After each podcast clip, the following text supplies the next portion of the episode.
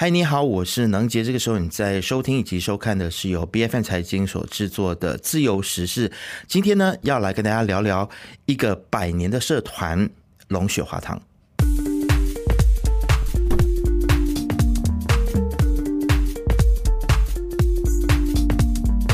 吉隆坡暨雪兰莪中华大会堂就简称叫做龙血华堂，那么它坐落在池厂街一带。那么虽然它是一个区域性的社团，但是在国家以及社会的议题上面扮演着非常重要的角色。那么在过去马来亚独立的初期呢，政府正在处于一个比较混乱的一个情况以及阶段。那么龙血华堂就集结其他的华团，提成修正政府的一些政策的一些草案，甚至是提倡两县制，建立两好的政治互动。那么在1999年的立百病毒的时期呢，他们还募款，然后筹集到这些款项呢，来帮助这一些就是被立百病毒所害的这些的家属啊。那么在1999年的全国大选呢，还带领2000个华团联合签署马来西亚华人社团大诉求，促进国民团结，落实议会改革，还有维护人权以及伸张正义等等啊。那么其实在2000年的时候，其实政府那个时候有意将义山搬迁，将墓地作为发展的用途啊。那在2001年的时候，因为教育部以及白小董事家教协会在迁校的这个意见相左，所以他们就发起了救救白小的运动。那么其实我们可以看到，在历史上面呢，龙血华堂真的不只是对于华社，对于整个马来西亚的社会都有相当多的贡献，特别是在这几年我们也比较熟悉的竞选盟 Bersih 以及 Linus 的游行呢，其实龙血华堂也都非常积极的在参与。那我想大家可能还记得，在这个新冠疫情的期间，在那段时间，不管是在商界或者是一般平民的生活，都遇到了非常大的冲击哦。但是龙血华堂的运作并没有在那个时候呢受到影响，他们反而就是用很多的创意，将实体的座谈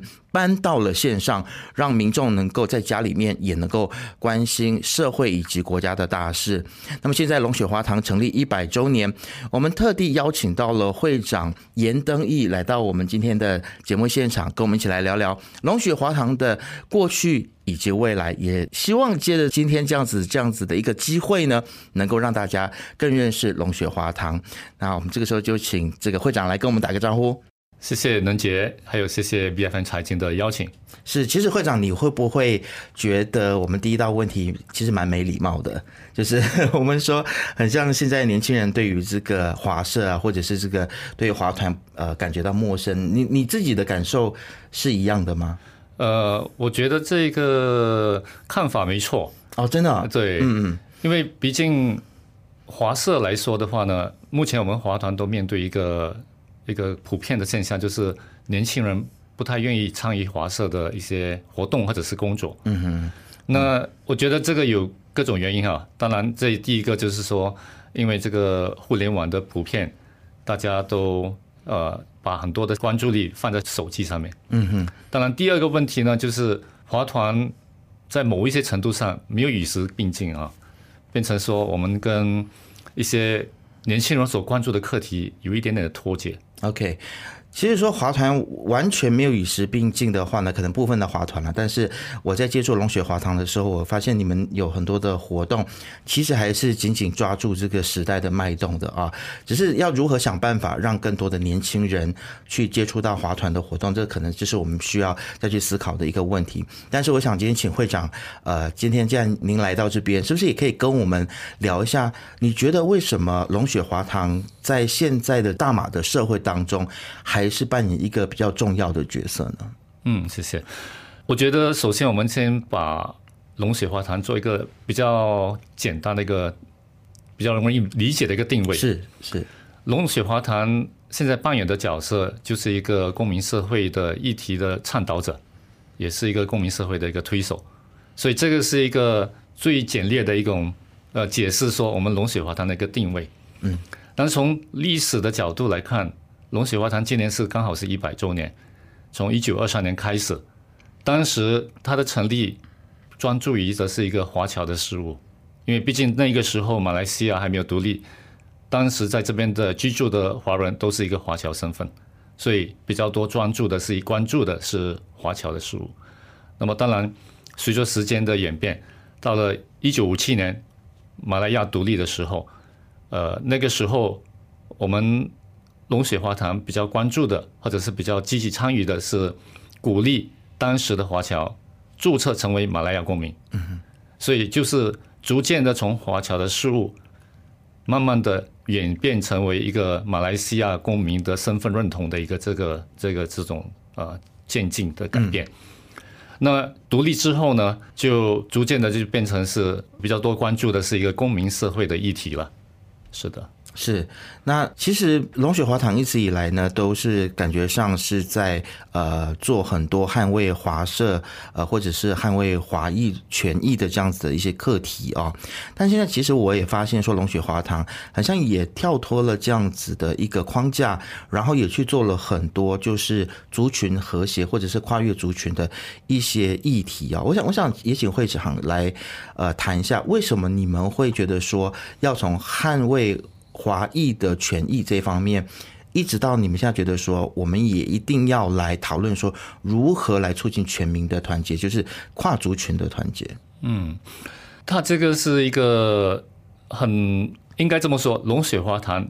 它的独特性在于它的地理位置。是地理位置来说，龙血华堂处于吉隆坡跟雪兰莪，就是全国的一个首都啊，当时吉隆坡是首都，现在还是首都，但是它不是行政中心了。但是吉隆坡作为一个全国的一个重要的一个城市，它免不了必然会接触到一个全国性的议题。那么在当然我们龙血华堂我们的会员有300多位团体会员，都是主要的吉隆坡雪兰莪一带的华团。所以当然他免不了一定是会有关注华人社会的议题，但是我们做的不只是关注于，就像您所说的，不只是局限于华社的一个课题，因为我们这个地理位置变成说我们也会关注国家的议题。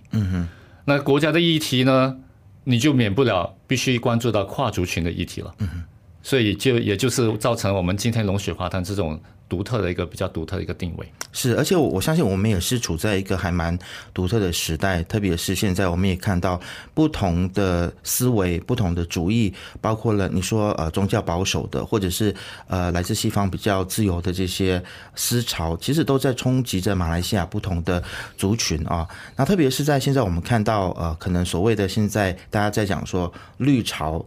然后我自己是非常不喜欢用绿潮这2个字了啊。那我也看到其实龙血华堂的很多的论述跟我的想法也是蛮接近的，就是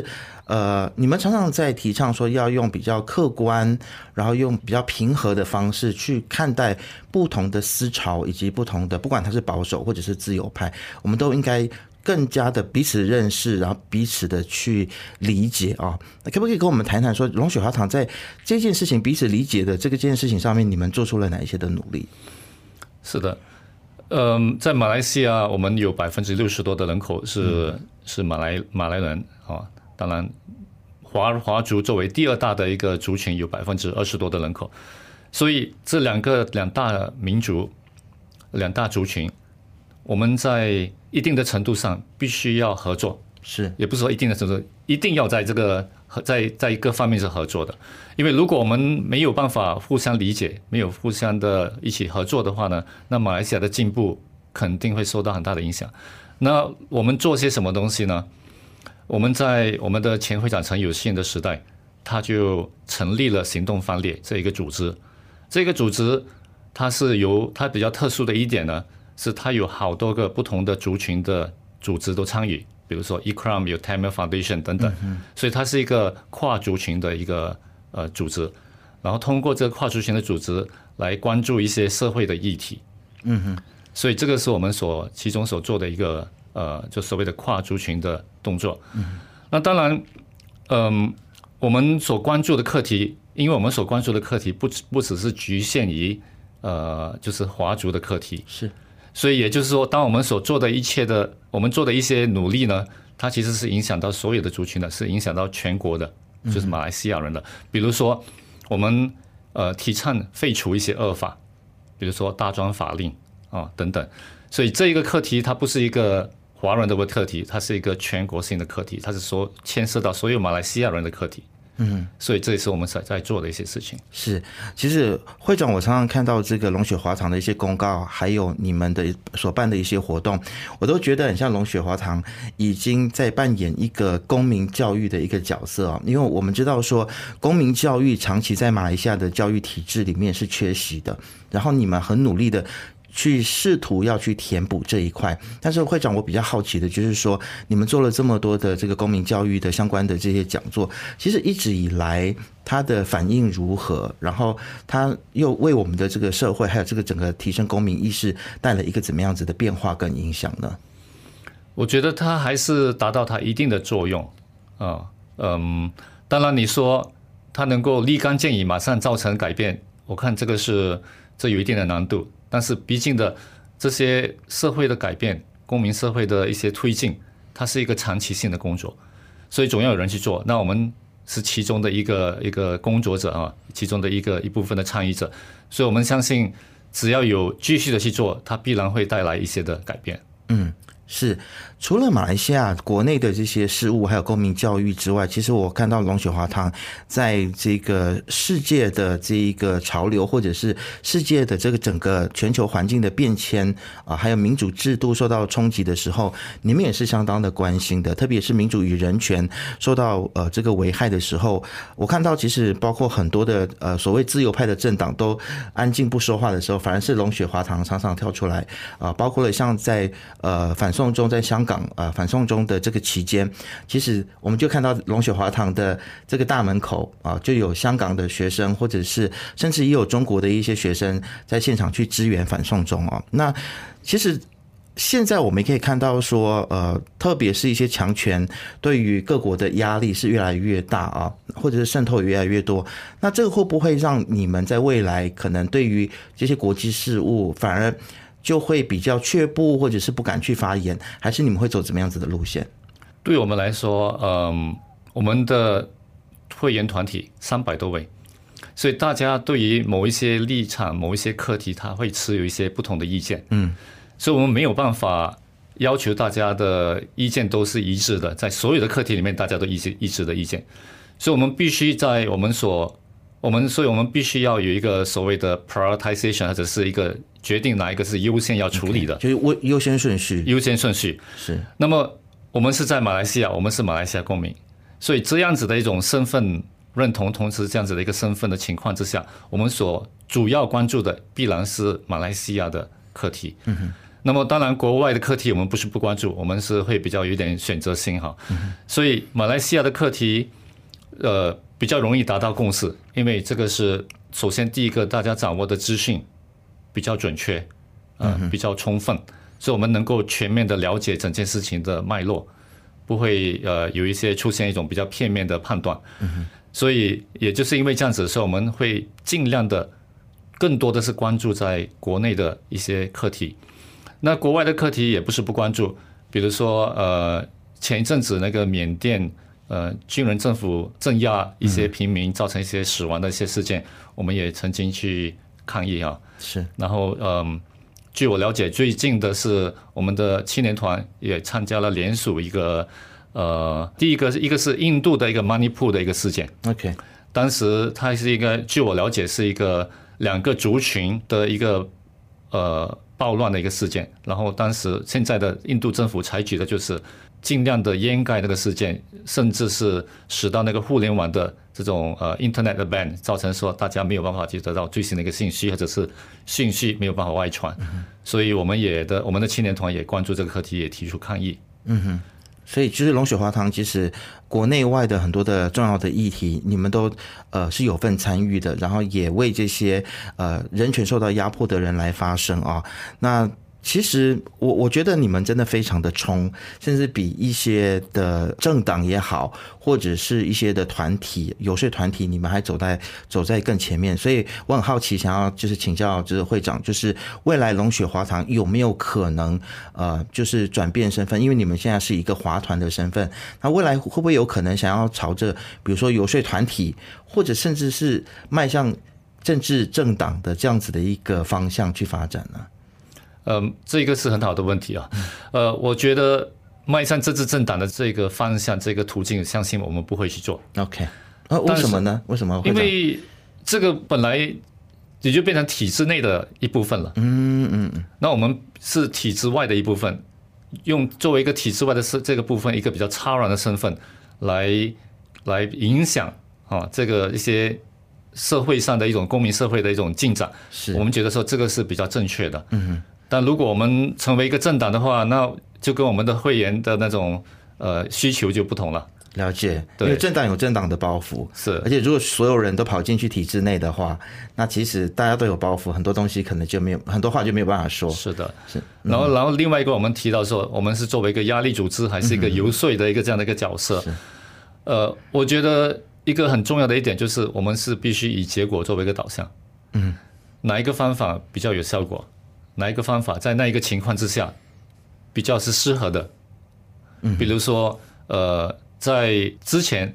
是一个我们马来西亚是处在一个威权统治的一种情况之下，是啊，威权政治了。这种情况之下，我们是比较难以游说政府来做出一些改变，所以我们扮演的更多的是一个压力团体的这样的一个角色。但如今现在的联合政府，我们觉得这个联合政府相对的比较开明，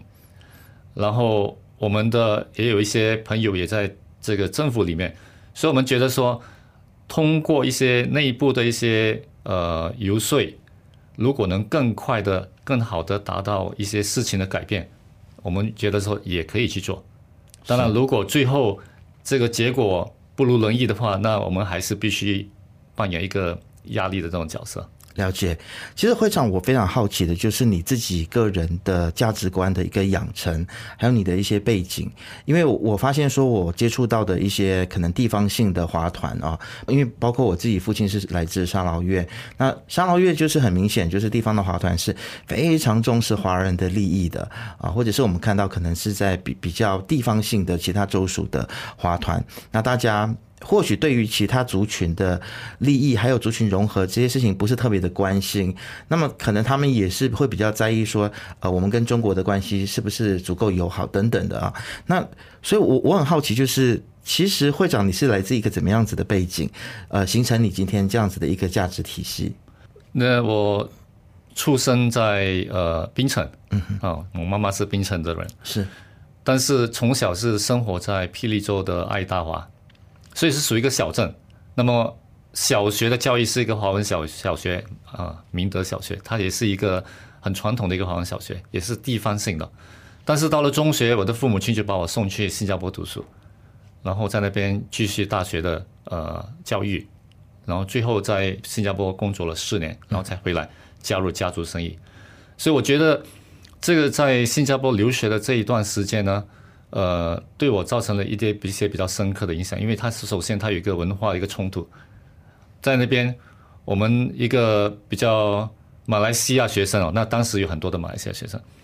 一个比较困扰的东西就是在州会的时候唱国歌，我们唱的是新加坡国歌，我们该唱还是不该唱？所以在这边我们就会开始去想一想我们的身份是什么样的一个身份，马来西亚人、新加坡人，或者是世界的公民。所以当然这在当时我们不会想得这么深刻，但是现在回想来，它是一定会造成一定的一个影响。所以造成说我们看一些事情的时候，我们不会过度的局限于我们是一个地方性的团体，或者是一个族群的一个团体，我们觉得说到最后是一个世界大同世界公民。所以我们关注的课题当然会比较，可以说是格局大一点点了。是，不止大一点点，我觉得这龙雪华堂的格局真的是很大。但是，会长，我接下来就想要就是比较好奇的就是传承的问题啊，就是您是这样子的一种的思维，然后你其实也真的带着这个龙雪华堂做了很多很了不起的事情。那要如何去培养下一代的龙雪华堂的人来继续持续走这个路线？您有什么样子的想法跟规划吗？是。龙雪华堂它一个比较独特之处呢，就是我们的青年团是非常非常的活跃的。所以青年团也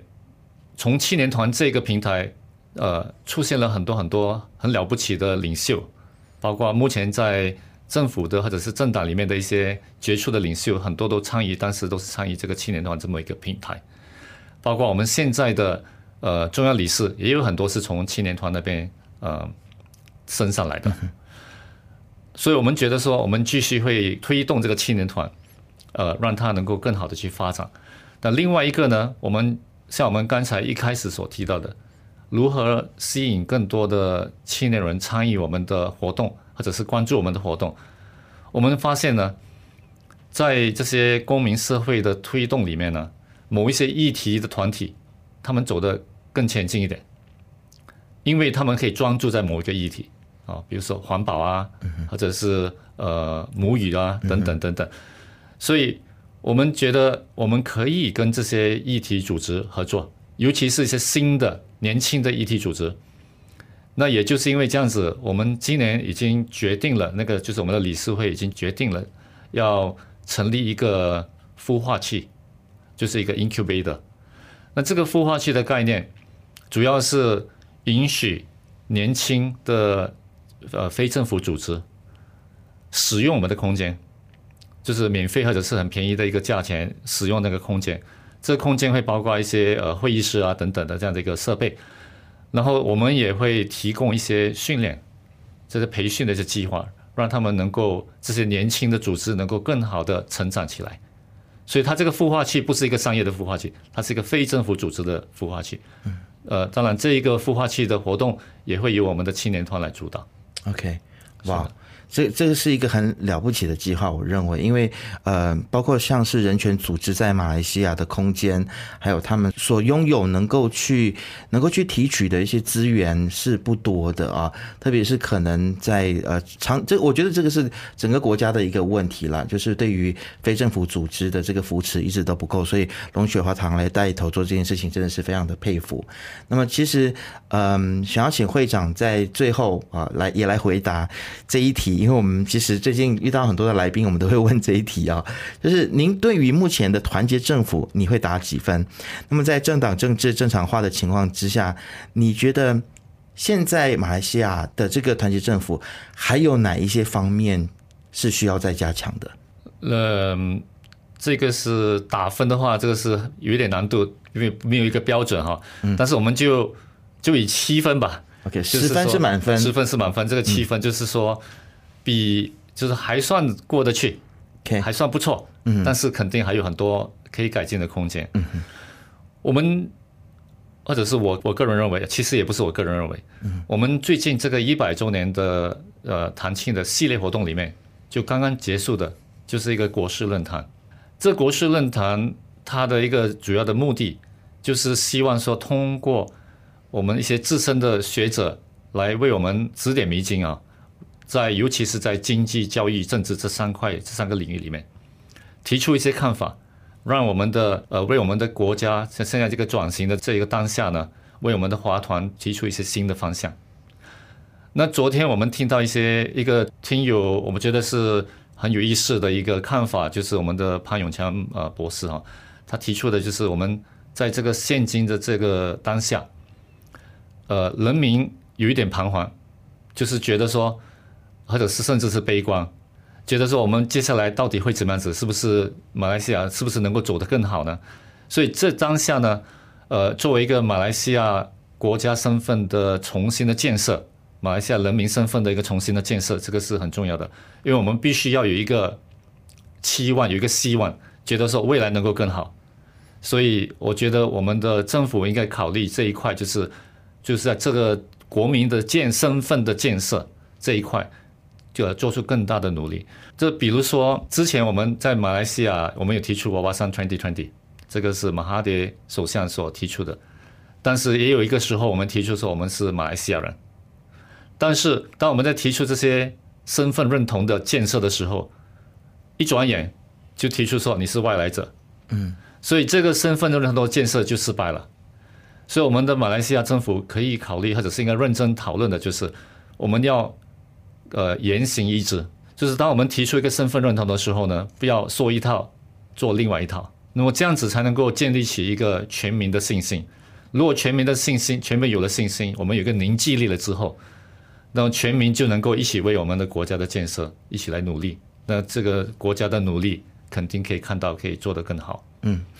我相信政治改革是需要有政治决心的，所以我们也希望说团结政府可以就是言行一致，不要选前说一套选后说一套，那就让我们和龙雪华堂一起来继续的监督政府。那今天非常感谢会长来到我们的节目当中，最后还有什么要跟我们补充的吗？如果要再补充的话，我觉得马来西亚目前所面对的一个很大的一个特殊的一个际遇呢，就是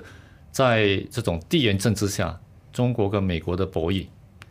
那这个时候马来西亚其实有一定的机遇，当然它有危机啊，我们不说危机，我们就说机缘啦。